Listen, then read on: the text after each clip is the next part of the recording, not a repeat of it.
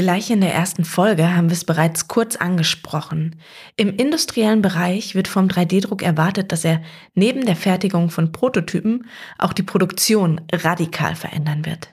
3D-Druck ermöglicht es nämlich, Bauteile schnell und flexibel herzustellen. Sehr beliebt sind etwa Elemente, die innen hohl sind, damit sie zwar die gleiche Stabilität erreichen, aber wesentlich leichter sind. Branchen wie die Luft- und Raumfahrtindustrie machen sich das bereits zunutze. Denn hohle Strukturen sparen nicht nur Material, das geringere Gewicht führt auch zu einem reduzierten Treibstoffverbrauch. Der Einsatz des 3D-Drucks ist hier sowohl rentabel als auch nachhaltig. Bisher galt das jedoch nur für Einzelstücke. Bei der Massenproduktion sind herkömmliche Verfahren dem 3D-Druck noch voraus. Auf lange Sicht wird aber auch hier erwartet, dass der 3D-Druck die industrielle Fertigung effizienter und damit eben nachhaltiger macht. Die Technologie wird sogar oft als die einzige nachhaltige Lösung für industrielle Fertigungsprozesse gehandelt. In dieser vorläufig letzten Folge möchte ich wissen, wie umweltfreundlich die Fertigung mittels 3D-Druck wirklich ist und inwiefern wir damit tatsächlich eine nachhaltige Zukunft gestalten können. Willkommen bei Auf Knopfdruck, 3D-Druck für die Gesellschaft von morgen. Mein Name ist Isabel Rogge und ich bin Wissenschaftsjournalistin. Während auf der einen Seite auf eine nachhaltige Produktion mittels 3D-Druck gehofft wird, wächst auf der anderen Seite die Skepsis über die verwendeten Materialien. Denn am häufigsten wird als Material Kunststoff eingesetzt, ja, und durch die Bilder von Plastikmüll in den Ozeanen und die Entdeckung von Mikroplastik ist die Nutzung von Kunststoff ganz klar in Verruf geraten. Ich spreche mit Ulrich Petschow darüber, ob und wie das mit Nachhaltigkeit vereinbar ist. Liebe Frau Röcke, danke für die Einladung und äh, gerne habe ich Zeit und äh, freue mich aufs Gespräch. Wir sprechen ja heute darüber, wie nachhaltig 3D-Druck so als Produktionstechnik ist und vor allen Dingen vielleicht auch mal sein kann. Ich muss Ihnen aber vorab eine Frage stellen, die mir direkt in den Sinn kam, als ich Ihre Vita gesehen habe. Sie sind ja Diplom-Volkswirt und Soziologe und Sie arbeiten am Institut für ökologische Wirtschaftsforschung, kurz IÖW, das sollten wir vielleicht einmal kurz erwähnen. Mhm. Jetzt müssen Sie mir verraten, wenn Sie jetzt so aktuell auf die Politik und äh, die Wirtschaft gucken, sind Sie da verzweifelt oder sind Sie hoffnungsvoll, wenn Sie sich jetzt so das mal angesichts der Klimakrise dann anschauen? Na, wenn ich mir es anschaue, bin ich äh, einerseits verzweifelt und sehe ein paar blaue Streifen am dunklen Horizont, im Prinzip ähnlich, wie es gestern der IPCC gesagt hat. Es besteht die Möglichkeit, tatsächlich die Klimakatastrophe äh, zu mindern oder gar abzuwenden. Es braucht aber dringend Handlung und äh, das ist halt etwas, was tatsächlich schon seit 30 Jahren verschleppt, verlangsamt und nicht konsequent durchgezogen wird. Und das ist in der Tat ein, glaube ich, gewaltiges Problem. Mhm. Und das heißt, Sie sehen zumindest, jetzt wird so etwas getan, aber wir wissen, für 1,5 Grad reicht das aktuell noch nicht. Nee, es reicht noch nicht. Und das äh, Hauptproblem in der ganzen Geschichte ist ja auch, in welchem Zeitraum bekommt man eigentlich tatsächlich die Umsteuerung hin. Ne? Die Zeit ist so knapp, mhm. dass dann eben auch die Frage besteht, äh, sind diese technischen Möglichkeiten des äh, kohlenstoffarmen Wirtschaftens, bekommen wir das überhaupt in diesem Zeitraum hin? Weil äh, sozusagen ein Zeitfenster von acht Jahren ist für äh, einen Strukturwandel fast nichts. Und das macht mir tatsächlich Sorgen, inwieweit das funktioniert, ohne dass es zum ganzen Abbruch kommt. Mhm. Jetzt bin ich im Grunde richtig ins Thema reingesprungen. Darum geht es ja auch heute irgendwie, wenn auch in dem, mhm. im Detail um ein anderes Feld. Aber ich habe Sie jetzt schon teilweise vorgestellt und Sie forschen zur Umweltökonomie und Umweltpolitik. Jetzt müssen Sie uns nur verraten, was hat das eigentlich mit 3D-Druck zu tun? Ja, die Umweltökonomie und Politik äh, ist ja erstmal ein sehr breites Feld und äh, der Blick Richtung ist natürlich dann die ökonomischen Kontexte, die zu betrachten sind. Und in diesem Bereich spielen natürlich dann äh, Technologien eine ganz äh, wichtige Rolle. Also in dem Sinne, was an Optionen und Handlungsmöglichkeiten sich äh, auftut.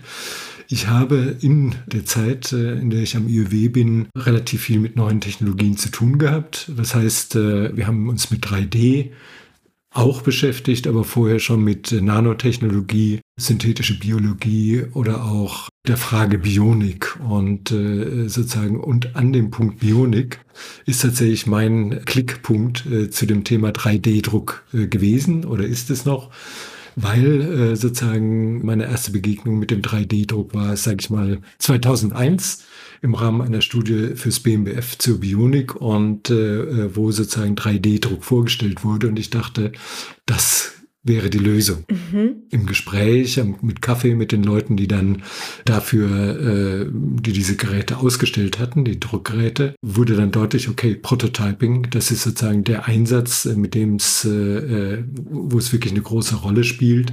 Und ansonsten sind es halt noch sehr lange Wege zu gehen, um dort äh, voranzukommen. Mhm. Also insofern befasse ich mich mit dem Thema tatsächlich schon über eine längere Zeit. Ja, können Sie noch mal einmal für alle, die nicht genau wissen, was man darunter verstehen kann, was ist denn die Bionik eigentlich? Na, Im Prinzip ist Bionik auch ein Versprechen, dass äh, die Technik nach dem Vorbild der Natur gestaltet werden könnte. Mit der Idee, dass äh, sozusagen das, was wir in der Natur haben, vielleicht in der Technik, technischen Welt auch möglich wäre. Also dass man letztlich keine Abfälle hat, die äh, sozusagen nicht wiederverwertet werden könnten, wie wir es mhm. in der Natur sehen.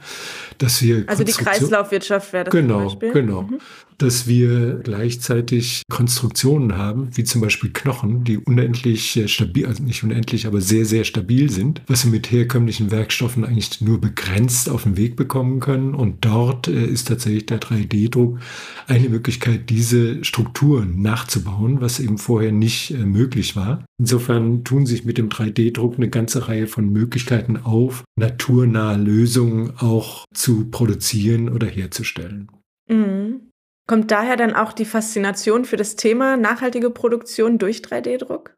Das war äh, tatsächlich die Grundidee, die wir dabei hatten oder die ich dabei hatte, wo dann eben auch die Frage ist, gelingt es durch diese neue Technologie denn tatsächlich etwas zu schaffen, was sozusagen die Umweltbelastung äh, reduziert und nach Möglichkeit eben Abfall vermeidet. Und da gibt es eine ganze Reihe von Keywords, die in der Regel genutzt werden. Es fällt weniger Abfall an, äh, weniger Energieverbrauch, äh, lokale Produktion und ähnlichem die dort genutzt werden äh, zur Unterstützung von 3D-Druck. Und das muss man natürlich äh, relativ kritisch betrachten, leider, weil sozusagen so einfach ist es offensichtlich, wie wir sehen, nicht. Mhm. Ja, was sagen Sie denn? Welche ökologischen Auswirkungen hat der 3D-Druck und ja, wie verhalten sich die vielleicht dann auch im Vergleich zu konventionellen Produktionstechnologien? Ich glaube, einen kleinen Schlenker muss ich noch machen. Äh, wir haben sozusagen ja die, äh, eine Entwicklung des Produktionssystems, ne? was, wo wir, wenn man es simpel formuliert sagt, okay, äh, wir haben angefangen mit Werkstätten, äh, sage ich mal 1850, die dann so ein bisschen in Richtung Industrie weiterentwickelt wurden, was dann hieß äh, Ford und Tin Lizzy, also das Auto, das wir haben, das alle Formen haben konnte, solange es schwarz ist und die Standardausführung ist. Also im Prinzip nur ein Produkt, was gekauft werden kann.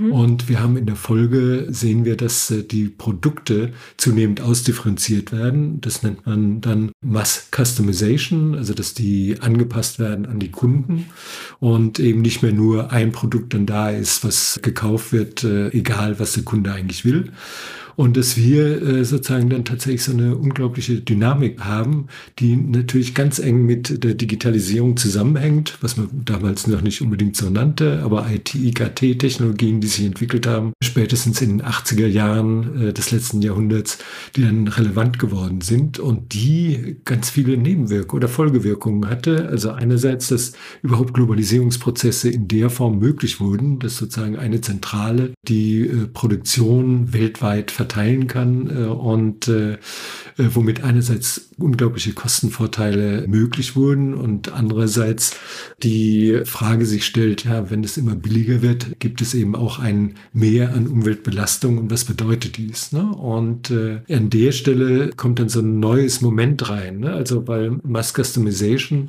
sagt ja nicht mehr oder weniger der Kunde soll in seinen Wünschen befriedigt werden und er kann irgendwie Einfluss auf das Produkt nehmen. Das Produkt ist also wenn früher ein VW Käfer ein VW Käfer war, äh, was äh, sozusagen mit ein paar Sonderwünschen herstellbar war, ist es heute so, dass man alle möglichen Features zubuchen kann, bestimmte Veränderungen vornehmen kann, dass im Prinzip es so ist, dass äh, das Auto, was vom Band läuft oder äh, aus der Fabrik kommt, dem einem anderen kaum noch gleicht, was die ganzen äh, Ausstattungsmerkmale angeht. Und äh, zugleich war festzustellen, dass so die Produktion ein Stück weit regionalisierter wurde. Und das ist natürlich ein äh, wichtiger Punkt. Also Regionalisierung und Personalisierung der Produktion. Und was wir dann zunächst äh, hatten, war dann tatsächlich, wir können unseren Turnschuh konfigurieren äh, und bestellen und es liefern lassen. Und äh, das mit dem 3D-Druck im Prinzip so die Idee dahinter steht, wir können alles auf die bestimmten Nachfragebedürfnisse anpassen und äh, wir können sozusagen die Produktion dementsprechend flexibilisieren. Also was früher war von Kosten her, können wir bestimmte Produkte nur als Massenprodukt produzieren, ist es dann heute die Idee jedenfalls, dass die Losgröße nicht mehr sehr groß sein muss, sondern eine Losgröße 1 ist, dass ein Produkt tatsächlich nur für eine Person hergestellt wird. Und dazu brauchst du natürlich einen unglaublich flexiblen Produktionsapparat. Und das ist so die Idee auch von 3D-Druck, diese Personalisierung eben auch hinzubekommen. Mhm. Das heißt, unser Wunsch auch so nach diesem äh, Individuum, das alles auf uns individualisiert ist, ist eigentlich ein Problem dann für die Ökologie. Nicht direkt. Mhm. Es ist, geht erstmal nur, äh, für mein Gefühl, erstmal nur um die Menge. Mhm. Also im Prinzip ist es für die Umwelt eigentlich relativ egal, ob wir jetzt äh, ein Standardprodukt als Auto haben, was durch die Gegend fährt, oder ein personalisiertes Produkt, äh, was durch die Gegend fährt. Entscheidend wäre dort, was ist mit den Emissionen, was ist mit den Umweltbelastungen durch die Produktion und äh, wie äh, unterscheiden die sich. Ne? Sodass, äh, wenn Sie ein super angepasstes Auto hätten, wenn man das Beispiel nimmt, dann muss es keineswegs irgendwie ökologisch besser oder auch schlechter sein als das, was äh, bis dato als Auto fährt. Es ist schlicht und einfach die Menge an Produkten, die äh, genutzt wird und äh, die Frage, wie viel im Lebenszyklus an Energie und Ähnlichem verbraucht wird. Ne? Mhm. Und äh, äh, sie zielen aber vermutlich auf einen der zentralen Vorstellungen äh, von 3D-Druck, dass sozusagen eine Regionalisierung der Produktion stattfinden kann, dass die Produkte, die Produktionsverfahren genauer sein könnten, dass also weniger Abfall entsteht, sondern das Produkt exakt, Anführungszeichen, zugeschnitten wird und von daher Umweltentlastungen möglich wären. Ne? Und das ist sozusagen ein zentrales Element, mit dem 3D-Druckakteure hausieren gehen, die allerdings nur begrenzt relevant sind. Worum es mir eigentlich geht, ist, in welchen Bereichen wird denn 3D-Druck besonders eingesetzt. Da wird dann eben auch deutlich, äh, was denn die Spezifika sind. Also man kann sagen, dass 3D-Druck äh, noch keineswegs äh, in allen Industrie- und Bereichen genutzt wird. Es wird vielmehr in solchen Bereichen genutzt, wo es Einzelfabrikate erforderlich sind, also diese Customization eine große Rolle spielt.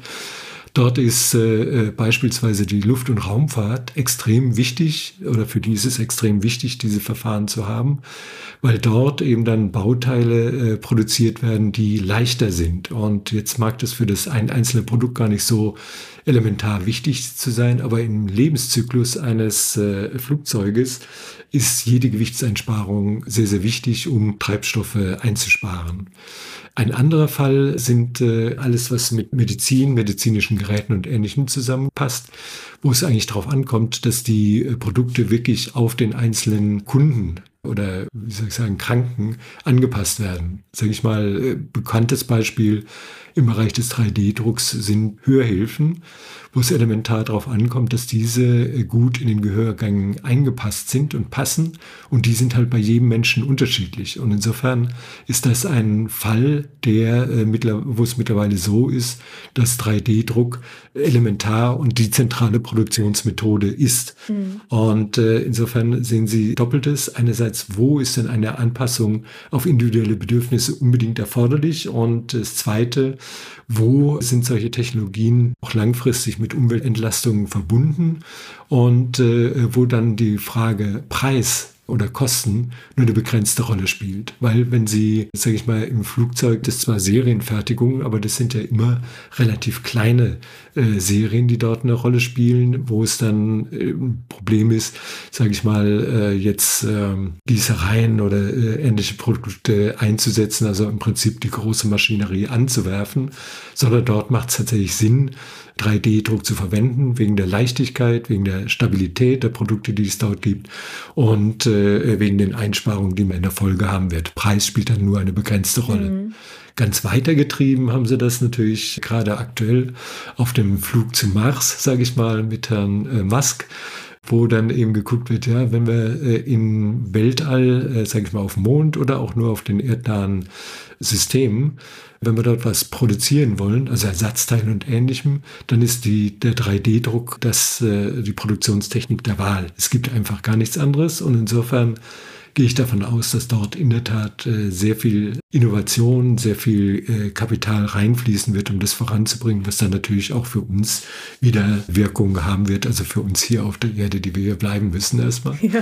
Aber dass die Technologie in der Tat äh, vermutlich in der Perspektive dramatische Fortschritte erreichen wird. Mhm. Da ist dann die Frage, wie nachhaltig ist dann so ein Flug ins All. Nee, nee, gar keine Frage. Also das äh, äh, wird ja auch gerne ausgeblendet, weil dieser Zukunftsoptimismus, der, äh, sage ich mal, das letzte Mal in dieser Form in den sage ich mal, 10er Jahr oder 20er Jahren eine Rolle spielte, vielleicht in, nach dem Zweiten Weltkrieg nochmal, wo auch der Flug zum Mars schon geplant wurde und heute wieder hochkommt, wo man auch nur äh, überrascht schaut, äh, welcher Zukunftsoptimismus mit äh, alten Ideen eigentlich vorangetrieben wird, also Reise zum Mond und gleichzeitig mhm. die Probleme auf der Erde eigentlich nicht gelöst werden oder die Lösung nicht vorangebracht wird.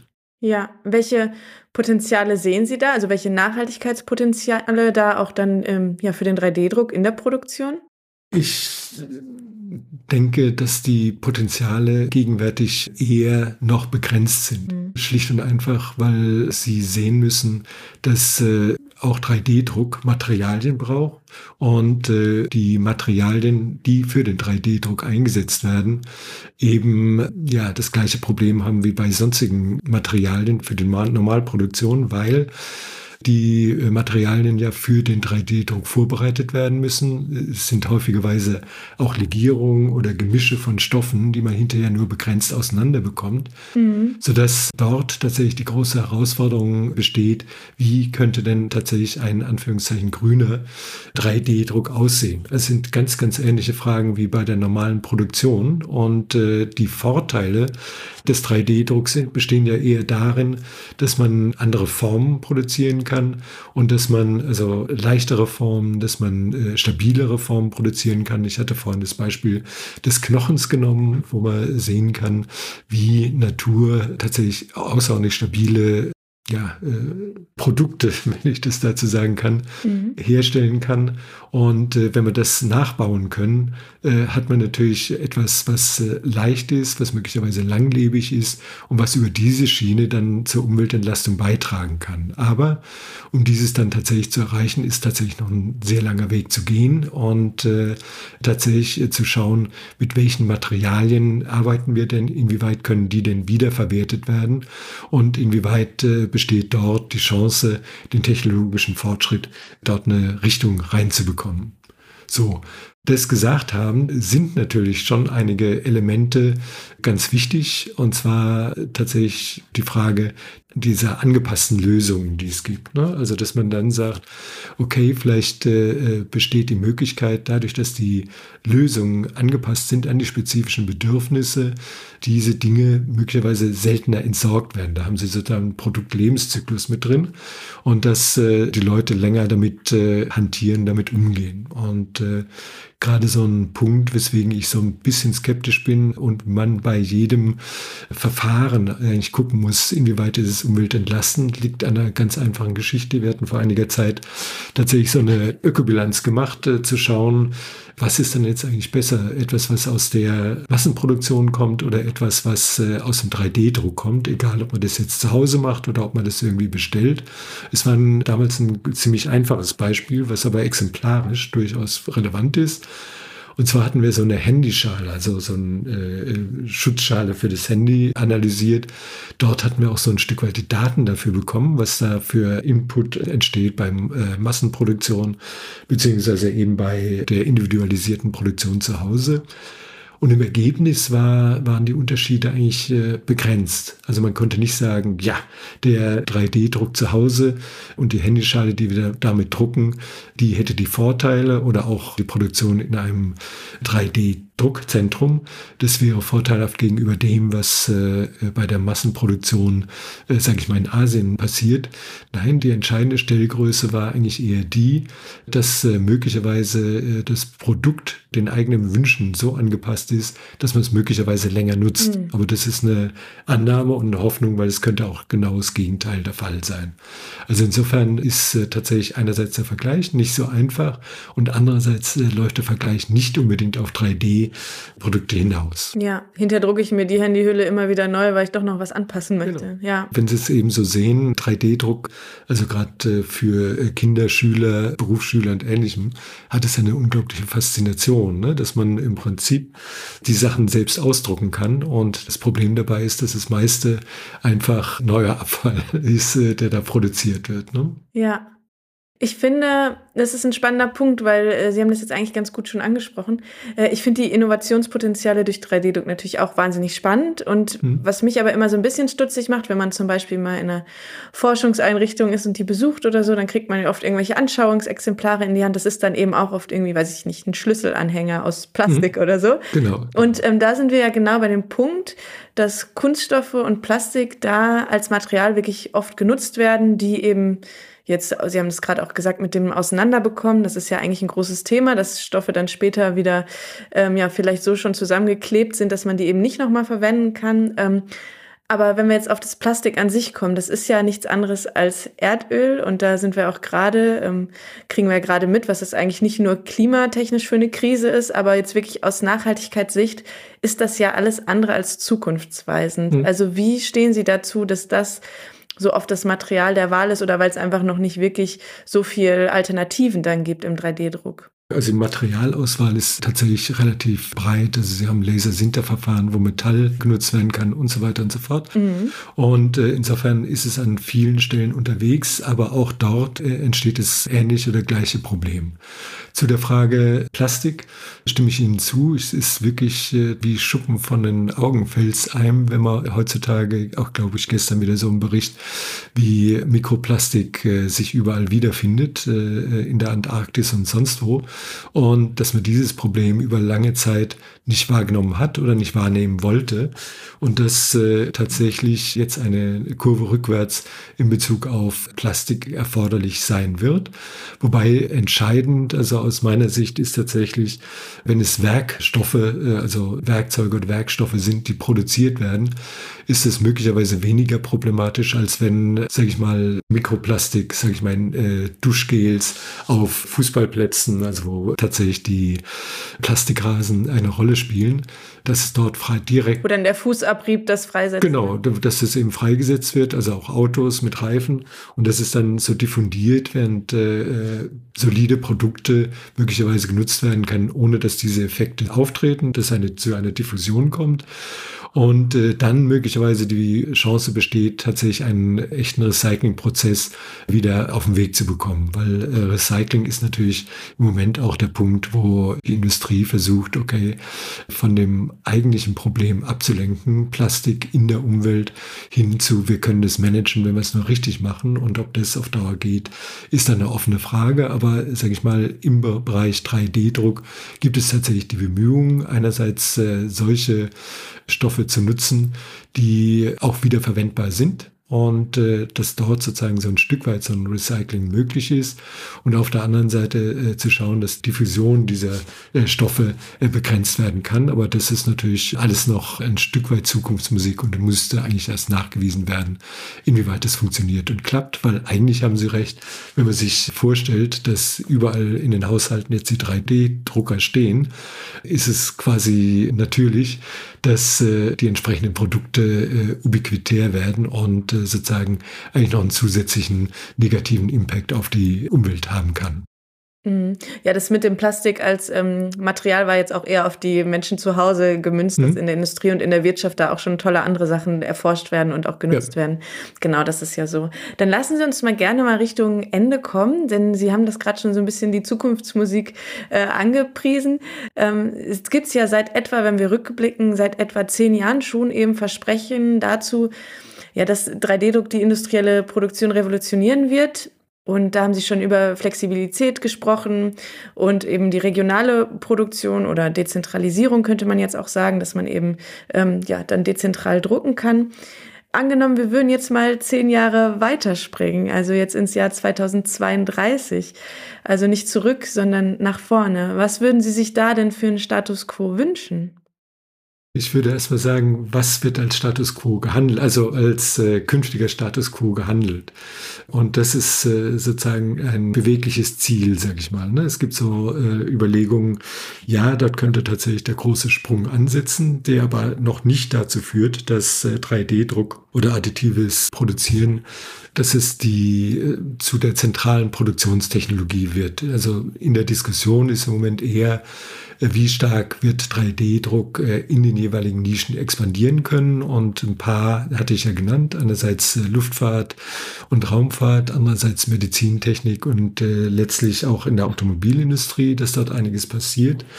Und äh, wenn ich mir was wünschen dürfte, das bieten Sie mir hier an. Auf jeden Fall. Äh, fände ich, äh, fände ich es tatsächlich äußerst charmant, äh, wenn es gelingen würde, tatsächlich diese Maker-Kultur zu nutzen und diese zu befähigen, tatsächlich 3D-Druck äh, in stärkerer Form nachhaltig äh, einzusetzen und im Prinzip äh, diese Maker-Kultur ergänzt um eine Nachhaltigkeitskultur, die eben auch sehr genau darauf achtet, was ist denn eigentlich unter heutigen Bedingungen noch als nachhaltig anzusehen, weil auch das ist ja ein bewegliches Ziel. Was heißt, mich würde mir tatsächlich eine Demokratisierung der Produktionsmittel vorstellen können, was ja auch ein Stück weit passiert, mhm.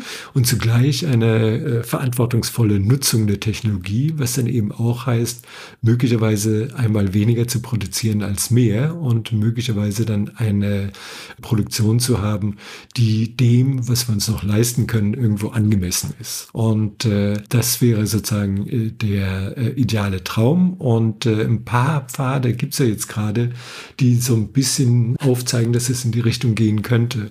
Das eine ist, wir haben das im Bereich äh, Corona gerade festgestellt. Ich habe da mal geschaut im Rahmen einer Studie, was haben eigentlich die 3D-Drucker, äh, salopp formuliert, was haben die eigentlich gemacht? Und das war tatsächlich mhm. höchst interessant. Jetzt äh, konnten die, es, es war ja deutlich, dass vielfältige Produkte nicht zur Verfügung standen, also Masken und ähnlichem, also so Pfennigartikel.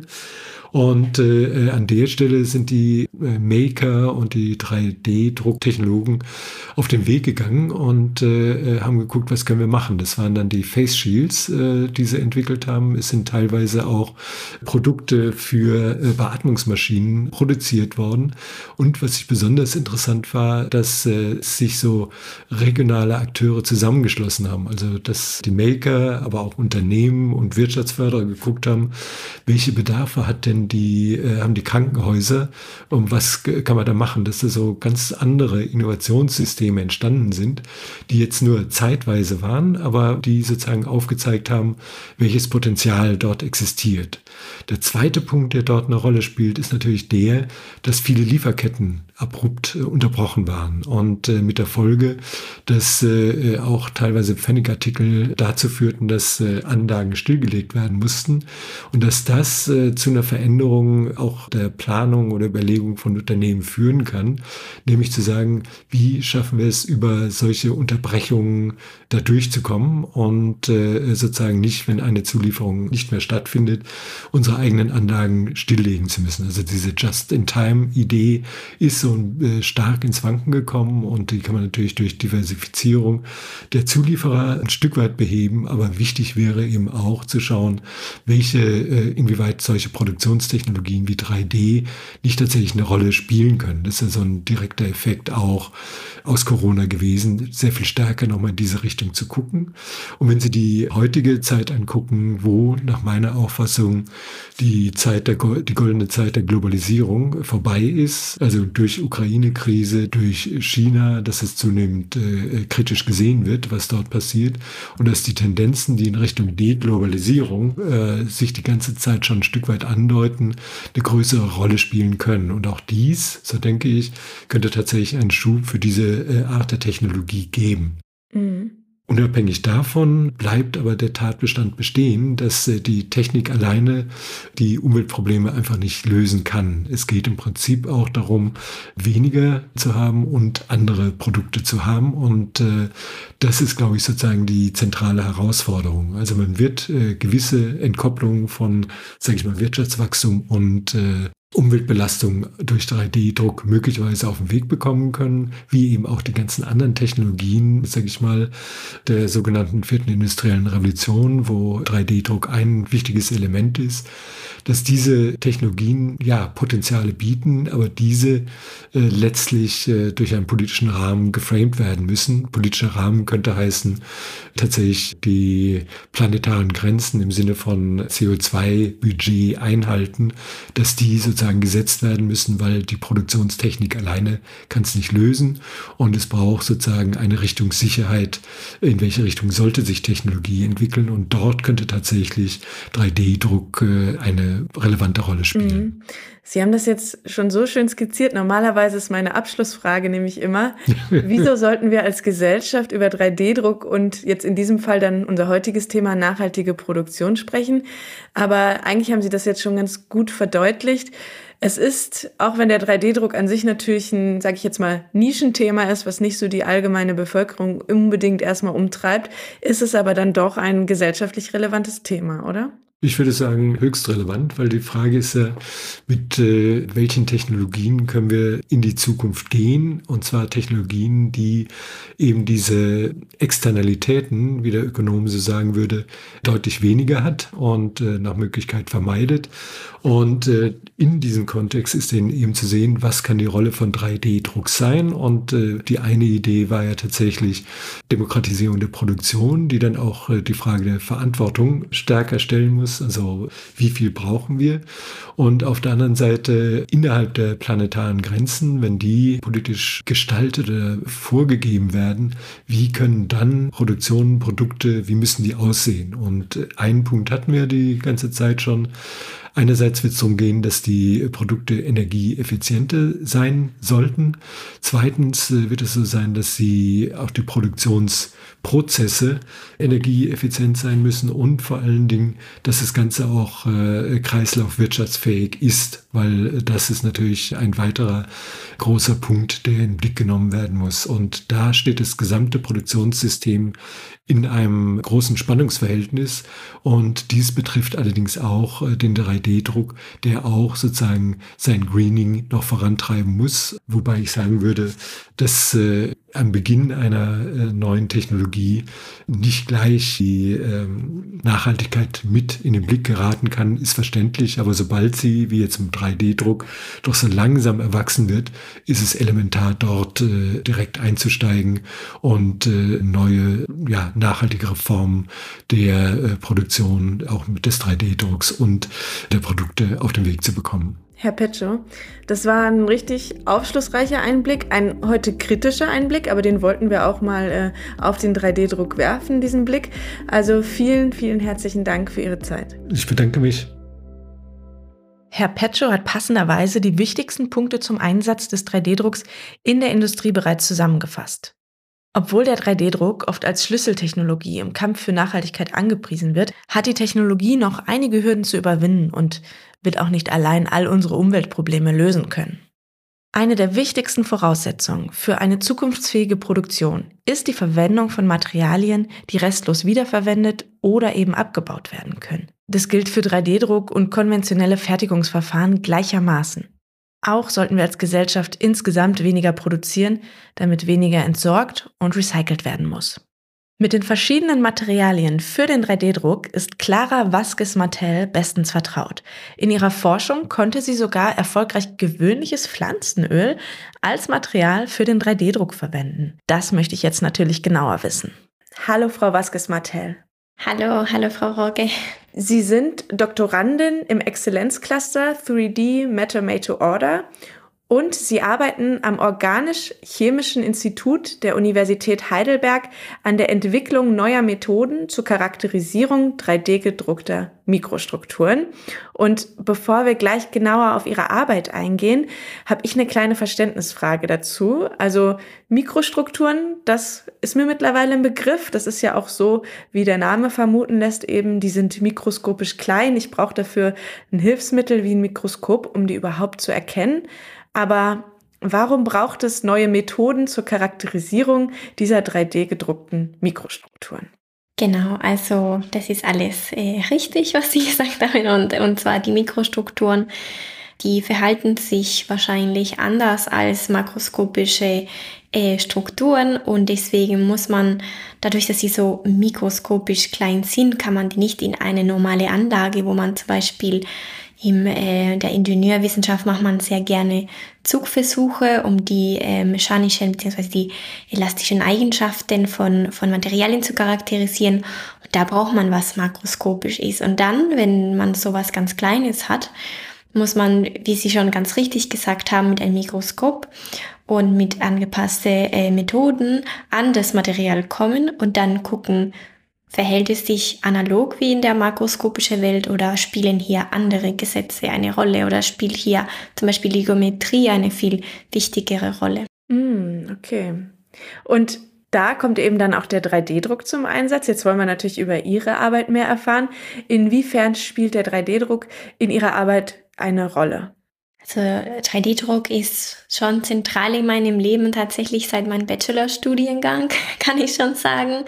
Und zwar, ich fand das 3D-Druck immer sehr spannend und ich fand, es hatte so, es hat so große äh, Potenzial, unsere heutige Produktionsketten und, und, und die Wissenschaft allgemein zu verändern, dass ich schon immer Teil sein wollte. Und in dem Sinne 3D-Druck spielt für mich eine Rolle. Ich war vor einer Stunde am 3D-Drucker.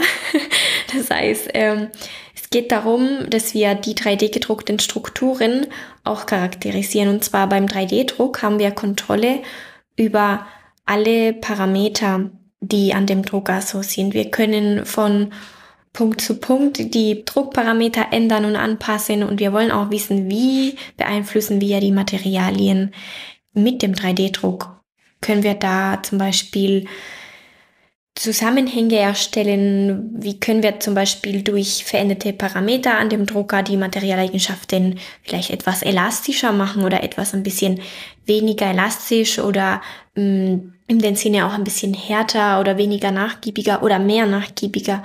Und darum geht's ja. Mhm. Sie sind auch, genau, das muss man vielleicht noch dazu sagen, dann wirklich Materialwissenschaftlerin und Ingenieurin.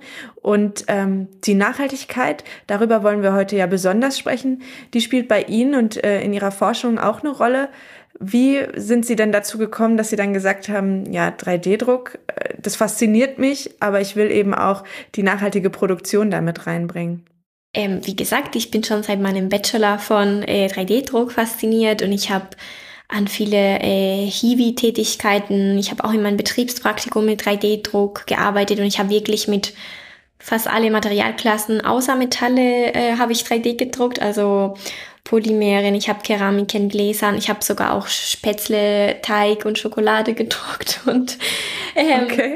dann ähm, war tatsächlich immer meine Frage, wie könnte der 3D-Druck gegenüber herkömmliche Herstellungsverfahren noch noch besser sein. Und wenn, wenn wir über 3D-Druck denken und Nachhaltigkeit, es ist eigentlich sehr, sehr nah verbunden. Beim 3D-Druck werden die Bauteile ja Schicht für Schicht durch das selektive Auftragen von Material in irgendeiner Form, wie ich äh, erwähnt habe. Es kann ein Pulver sein, es kann ein Filament oder in meinem Fall ein flüssigen Polymerharz oder sogenannte Tinte oder Ink auf Englisch. Und durch dieses selektive Auftragen von dem Material sparen wir schon ganz viel Material. Das heißt, wenn wir an andere Herstellungsverfahren wie eine CNC-Fresse, wo man einen Klotz tatsächlich an ein Metall und dann spannend, spannend bearbeitet und Material entfernt, kommt es dazu, dass wir dabei Material verlieren. Oder wenn wir an Formen, formative Fertigung denken, da braucht man halt eine Form, um dann das Material bzw. den Bauteil herzustellen.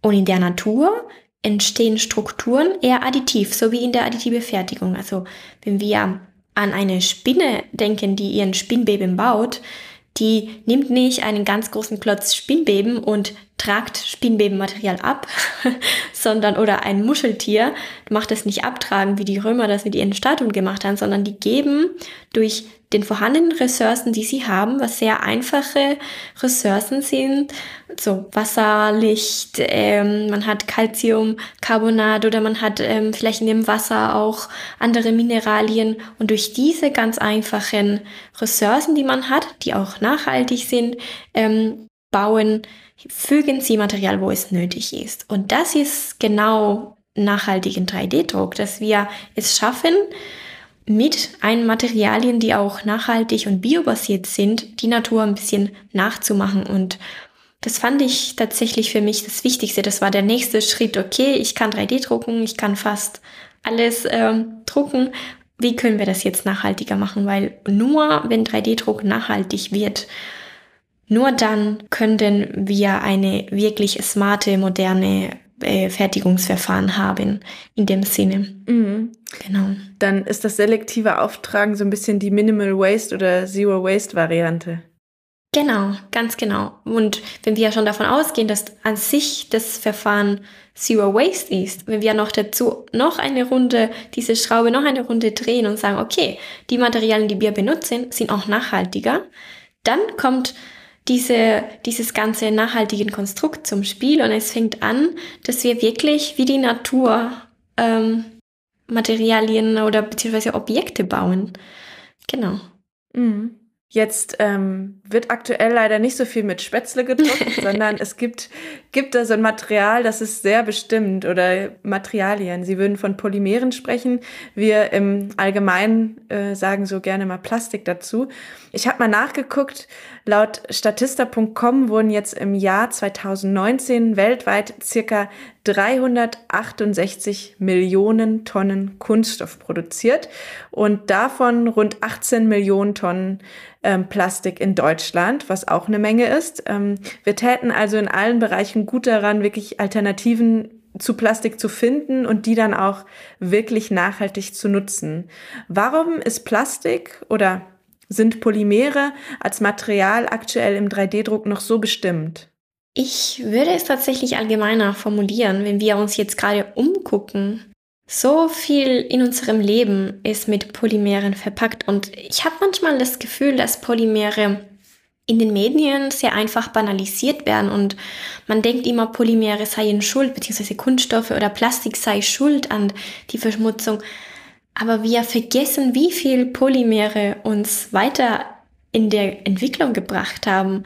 Zum Beispiel Leichtbau in der Automobil- und Luftraumindustrie. Wir könnten wahrscheinlich nicht so fliegen, wie wir heutzutage fliegen oder fahren ohne Polymere, ohne Kunststoffe. Isolierung von Kabeln, dass ich gerade mit Ihnen rede, hängt davon ab, dass ich ganz viele Kabel um mich herum habe, hier vor meinem Laptop und es klappt und ich mich dabei keinen äh, Kurzschluss kriege. Auch Behälter, um Lebensmittel langbar, lange haltbar zu machen. Oder durch die Pandemie, alle Einwegmaterialien sind auf Kunststoffbasis, Testkits, die Masken, die, alles war aus äh, Polymeren. Und, und die, diese Materialien sind einfach für mich ein Wunder und die sind einfach, wir können sie so verändern, wir können sie so anpassen an die, an die Anwendung, die wir möchten. Und deswegen denke ich, dass sie auch in 3D-Druck so zentral sind, weil sie allgemein im Leben so zentral sind und wenn wir in der Lage sind, diese Polymere, die unser Leben so viel vereinfachen und so viel vereinfacht haben, denken einfach nur an die Medizintechnik. Wie würden Sie sich spritzen lassen, wenn die Impfung in einen mehrfach benutzte Behälter wäre? Ich weiß nicht, ob das so, so wäre. Und das ist alles dank Polymere, alles dank Plastik. Und ich will das, ich will diese Materialien so ein bisschen nicht so böse machen. Wir müssen die einfach gut machen. Dafür brauchen wir halt nachhaltige Lösungen, wie Sie auch gesagt haben. Und wir müssen auch darüber nachdenken, dass diese Vielseitigkeit und diese Langlebigkeit, die Polymere während ihren funktionalen Leben so attraktiv machen, ist aber ein großes Hindernis, wie wir sehen. Es bleibt in der Natur ewig. Man hat sogar Mikroplastik in, ähm, im Fetus gefunden schon und überall auch im Weltall. Und nur knapp 20 Prozent der weltweiten Polymerabfälle, denke ich, wenn ich richtig liege, werden weltweit äh, werden recycelt. Den Rest wird nicht recycelt und hm. wenn wir schon durch 3D-Druck es schaffen, so ein bisschen Zero Waste oder Minimal Waste Herstellungsverfahren, da sparen wir uns viel, viel Müll, aber wir es auch schaffen, ähm, dass das, was wir produzieren, auch abbaubar wird oder in eine andere Form in der, in der Wirtschaft, in der Kreislauf, so in eine Kreislaufwirtschaft eingeführt wird, dann wäre das perfekt, weil wenn wir auf technologischen Fortschritt nicht verzichten müssen, dann müssen Polymere Teil der Lösung sein. Deswegen denke ich, dass es so zentral auch im 3D-Druck ist. Mhm. Ja, das war ein wichtiger Exkurs, weil ähm, es gibt natürlich ganz viele wichtigere tolle, ähm, tolle Erfindungen, die dank äh, Polymeren ähm, stattgefunden haben. Und es ist dann vielleicht eher der Umgang damit. Also wenn uns jetzt ein Kabel kaputt geht und wir uns da nicht unterhalten können, ist die Frage, was machen wir mit dem kaputten Kabel und wo landet das dann? Ne? Und wo sind die ganzen Verpackungen vielleicht drumherum dann noch? No. Ja, total. Ja, vielen Dank dafür. Das ist auf jeden Fall ein wichtiger Punkt. Ähm, welche Ansätze gibt es denn dann noch in der Forschung, 3D-Druck nachhaltiger zu machen? Genau, also ich habe ein bisschen so darüber gesprochen. Es gibt äh, vier Hauptansätze, um 3D-Druck nachhaltiger zu machen. Das erste wäre, dass man verbesserte Prozesse und Hardware wirklich programmiert und macht, die die Produktion von den Abfall, von Abfällen oder unerwünschten Nebenprodukte beim 3D-Druck minimiert, weil wie Sie auch schon oder wie wir jetzt im Gespräch mehrmals gesagt haben, am nachhaltigsten ist es, Abfälle zu vermeiden. Also nicht mal die zu entsorgen, sondern einfach zu vermeiden ist am nachhaltigsten. Und wenn man den Prozess an sich viel nachhaltiger macht, dass man wirklich sagt, okay, diesen Überschuss könnte man sparen, dass man softwaretechnisch das, ähm, das ähm, äh, realisiert, das ist ein Ansatz. Der andere Ansatz wäre, dass man erneuerbare Rohstoffe für die Polymeren äh, findet. Das ist so ein bisschen das Thema, was ich in meiner Masterarbeit behandelt habe. Da habe ich ähm, alternative Rohstoffe für 3D-Druckmaterialien, äh, polymeren 3D-Druckmaterialien gesucht und entwickelt. Das dritte Ansatz wäre, dass man End-of-Use-Options, das heißt so, das heißt, dass man die nächste Generation von den Materialien zur Wiederverwendung oder zum Recycling findet. Und ich habe, ich denke, letzte Woche oder vor zwei Wochen in der Tagesschau hm, eine Firma gesehen, das ist jetzt nicht mit Polymeren direkt zu tun, aber die produzieren nachhaltige Parkettboden und Holzmöbel. Und ihr Konzept ist sehr interessant. Wenn der Parkettboden oder die Möbel kaputt sind, dann kümmern sie sich darum, das, was du hast, das dein Parkett und dein Möbel, in Holzspann umzuwandeln und dann können sie daraus wieder Holzspannmöbel machen das heißt, statt dann diesen Möbel, wie Sie jetzt mit dem Kabel gesagt haben, direkt wegzuschmeißen und dann ganz viel Abfall oder verbrennen, wird es nochmal ähm, anderwertig äh, verwendet. Und das könnte man vielleicht beim 3D-Druck auch machen, wenn wir an den Fuse Filament Fabrication, das ist dieses 3D-Druckverfahren, wo wir mit einem Filament aus einem Thermoplast, das ist ein Polymer, welches wieder verschmelzbar ist, was drucken, könnte man sich vorstellen, okay, wie wäre es, wenn wir, nachdem es kaputt gegangen ist oder nicht mehr Verwendung hat, man wieder das in Filament umwandelt und man kann das wieder drucken und so weiter und so fort. Das wäre der dritte Ansatz. Und der vierte Ansatz ähm, wäre, dass man tatsächlich Anwendungen in der Nachhaltigkeit findet, sowas wie Design for Degradation. Ein Material, welches, falls es in der Natur gelangt, kein Problem darstellt oder im besten Fall es gewünscht ist, dass es in der Natur gelangt, weil es zum Beispiel als Kompost, Kompost dient. Dazu gibt es schon viele Ansätze, wie diese tollen Kaffeetassen. Ähm, Einweg war so aus ähm, Papier, so Pappkaffee äh, und das sind auch manchmal so Samen äh, in den Kompost und es ist kompostierbar und genau. Und sowas sind die so vier Ansätze im, im 3D-Druck. Ja, spannend. Und Sie haben das gerade schon angesprochen. Sie haben unter anderem nämlich selber auch ein Paper gemacht, also eine vergleichende Studie war das, ähm, wo Sie über Pflanzenöle als nachhaltige Tinten geschrieben haben in der additiven Fertigung. Und da wurden fünf Öle verglichen, wenn ich das richtig gelesen habe, nämlich Sonnenblumen, Raps, Sojabohnen, Oliven und Sesam. Und das klingt wirklich nach einer sehr ungewöhnlichen ähm, Art und Weise. Ähm, wie setzt man Pflanzenöle im 3D-Druck als Tinte ein? Ähm, ja, vielen Dank. Also, äh, und zwar meine Idee war, ähm, Pflanzenöle sind ja aufgrund der breiten Verfügbarkeit und den niedrigen Preis sehr attraktive Rohstoffe. Es ist jetzt nicht ein Rohstoff, den man extra finden oder sehr selten ist. Und das ist schon ein sehr nachhaltiger Punkt. Man kann das in jedem Supermarkt sehr billig kaufen. Also ich habe wirklich für meine Masterarbeit hier im Rewe nebenan meine Öle gekauft und mit denen habe ich dann auch 3D gedruckt. Mhm. Und um das zu verstehen, wie man das einsetzt, muss man sich auch die molekulare Strukturen von den Pflanzenölen. Und Pflanzenöle bestehen hauptsächlich aus Triglyceriden. Das sind Estern, die sich von Glycerin und drei Fettsäuren ableiten. Wenn man diese Moleküle sich so über so vorstellt, die sind unterschiedlich und gesättigt. Das heißt, na, das kennt man vielleicht aus Blutanalysen, dass man so gesättigte so äh, Fettsäuren und, und keine ungesättigten und so. Mhm. Das heißt, diese Moleküle haben unterschiedlich viele Doppelbindungen. Und diese Doppelbindungen sind perfekte Stellen, die man chemisch sehr einfach modifizieren kann.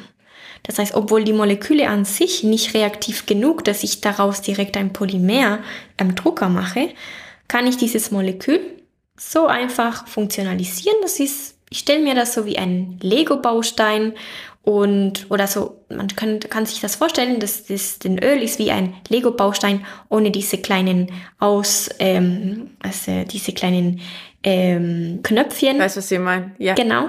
Und ohne diese Knöpfchen kannst du diese Legos nicht aneinander äh, benutzen, wie, wie Legos zu tun sind.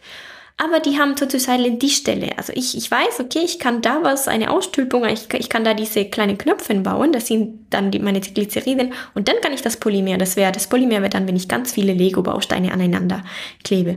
Das heißt, diese Moleküle, die Triglyceriden aus den Pflanzenölen bestehen, sind die perfekte äh, Plattform, um sehr interessante und sehr chemisch interessante Moleküle herzustellen, die in meinem Sinne äh, 3D gedruckt werden. Was ich gemacht habe, äh, was auch in der Publikation ähm, ist, ich habe eine sehr eine direkte äh, Funktionalisierung mit Acrylatgruppen. Das heißt, am Ende habe ich Pflanzenöl-Acrylate tatsächlich ähm, synthetisiert. Und diese Acrylate, das kennt man vielleicht aus Wörtern wie Polymetacrylat. Das sind so sehr interessante ähm, Moleküle, die sehr gut polymerisiert werden können, habe ich dann die 3D gedruckt.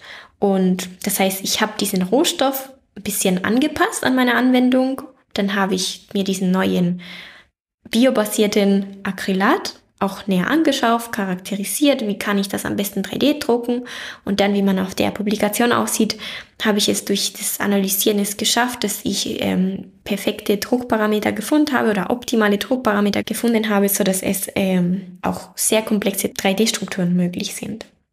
Cool. Und wenn ich mir das jetzt nochmal vorstelle, also ich versuche es mir gerade bildlich zu, vorzustellen, ähm, wie lange dauert dann so ein Prozess? Wie lange muss dann eine Schicht von diesen Ölen trocknen? Das dauert sehr kurz. Also der, der eine Schicht, also eine Schicht beim 3D-Druck zu drucken, dauert bei mir so ein, eine, eine bis drei Sekunden.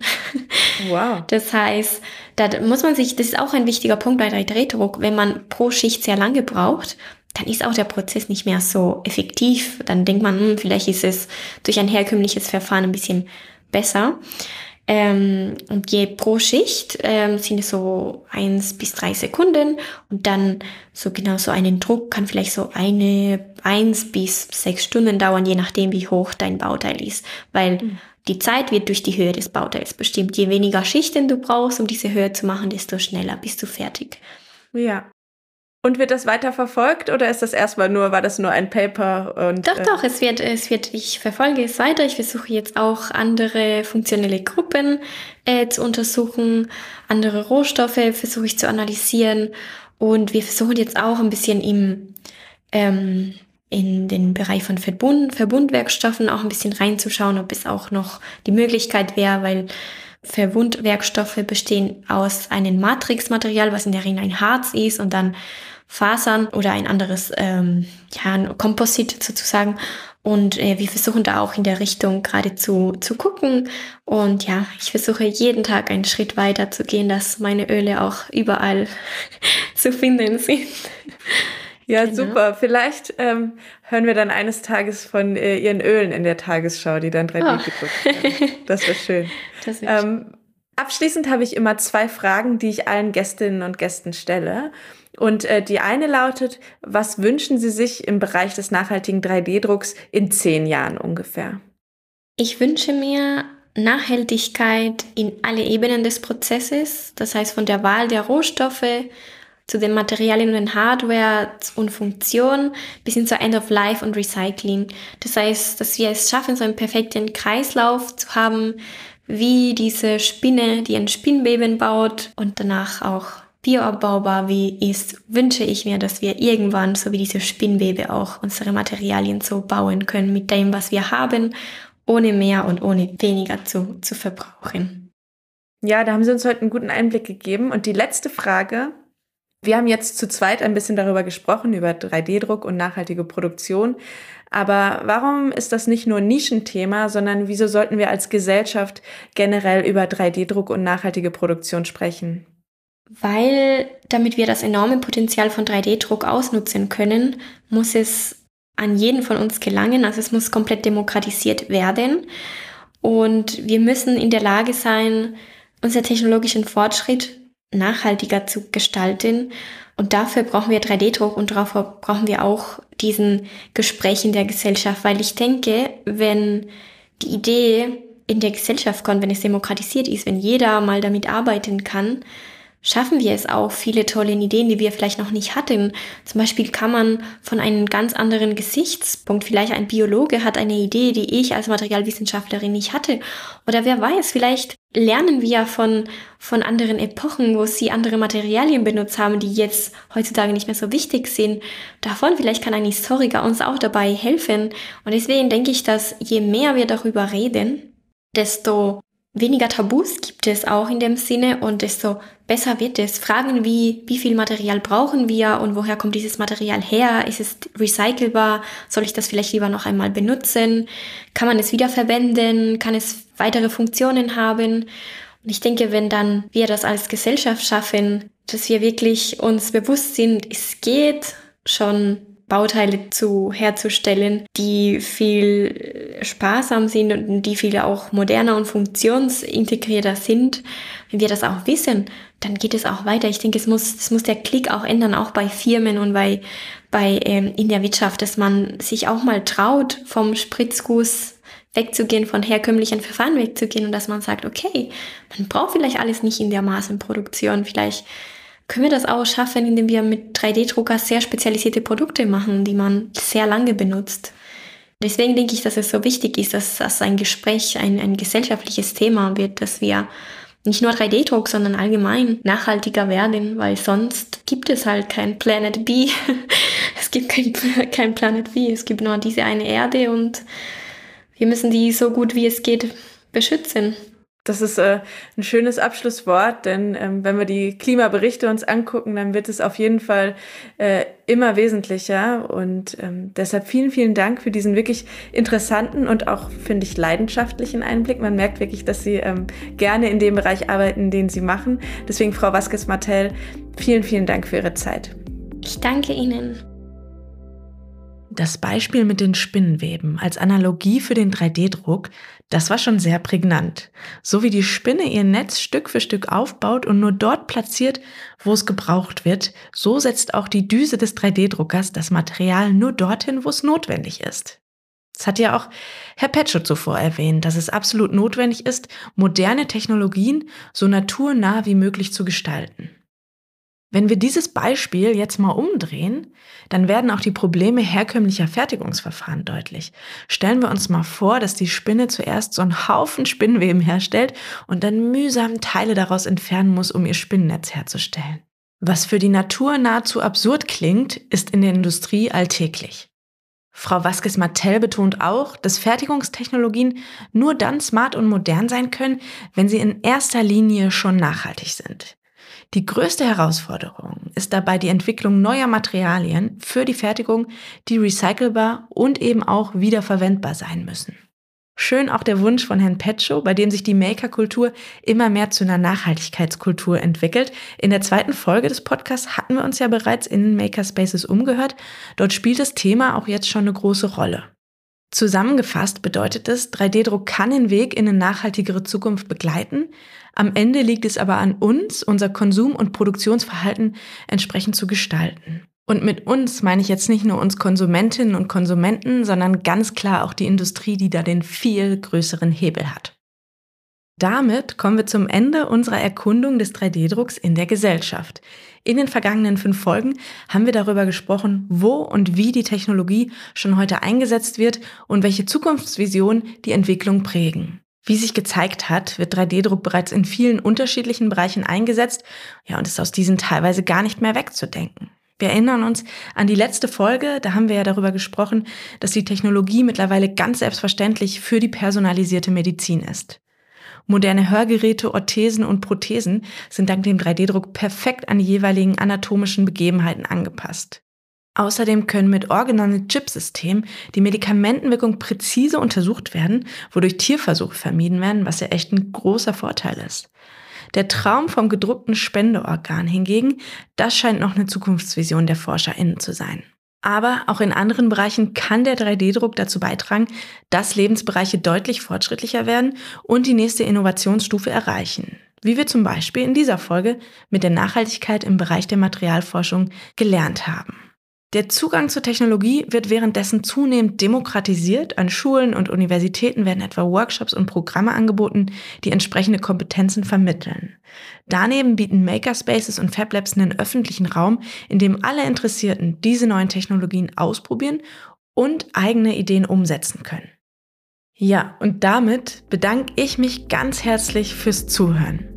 Dieser Podcast ist ein Projekt im Rahmen des Exzellenzclusters 3D Matter Made to Order des Karlsruher Instituts für Technologie und der Universität Heidelberg, gemeinsam mit dem Institut für Technikfolgenabschätzung und Systemanalyse. Falls Sie jetzt auch gern mehr über die Forschung des Exzellenzclusters 3D Matter Made to Order erfahren möchten, besuchen Sie doch die Webseite 3dmm2o.de oder klicken Sie einfach den Link in den Show Notes. Dort finden Sie auch Informationen zum Institut für Technikfolgenabschätzung und Systemanalyse des KIT. Das Exzellenzcluster finden Sie zudem auf Facebook, Twitter und LinkedIn immer unter der Kurzform Cluster 3DMM2O.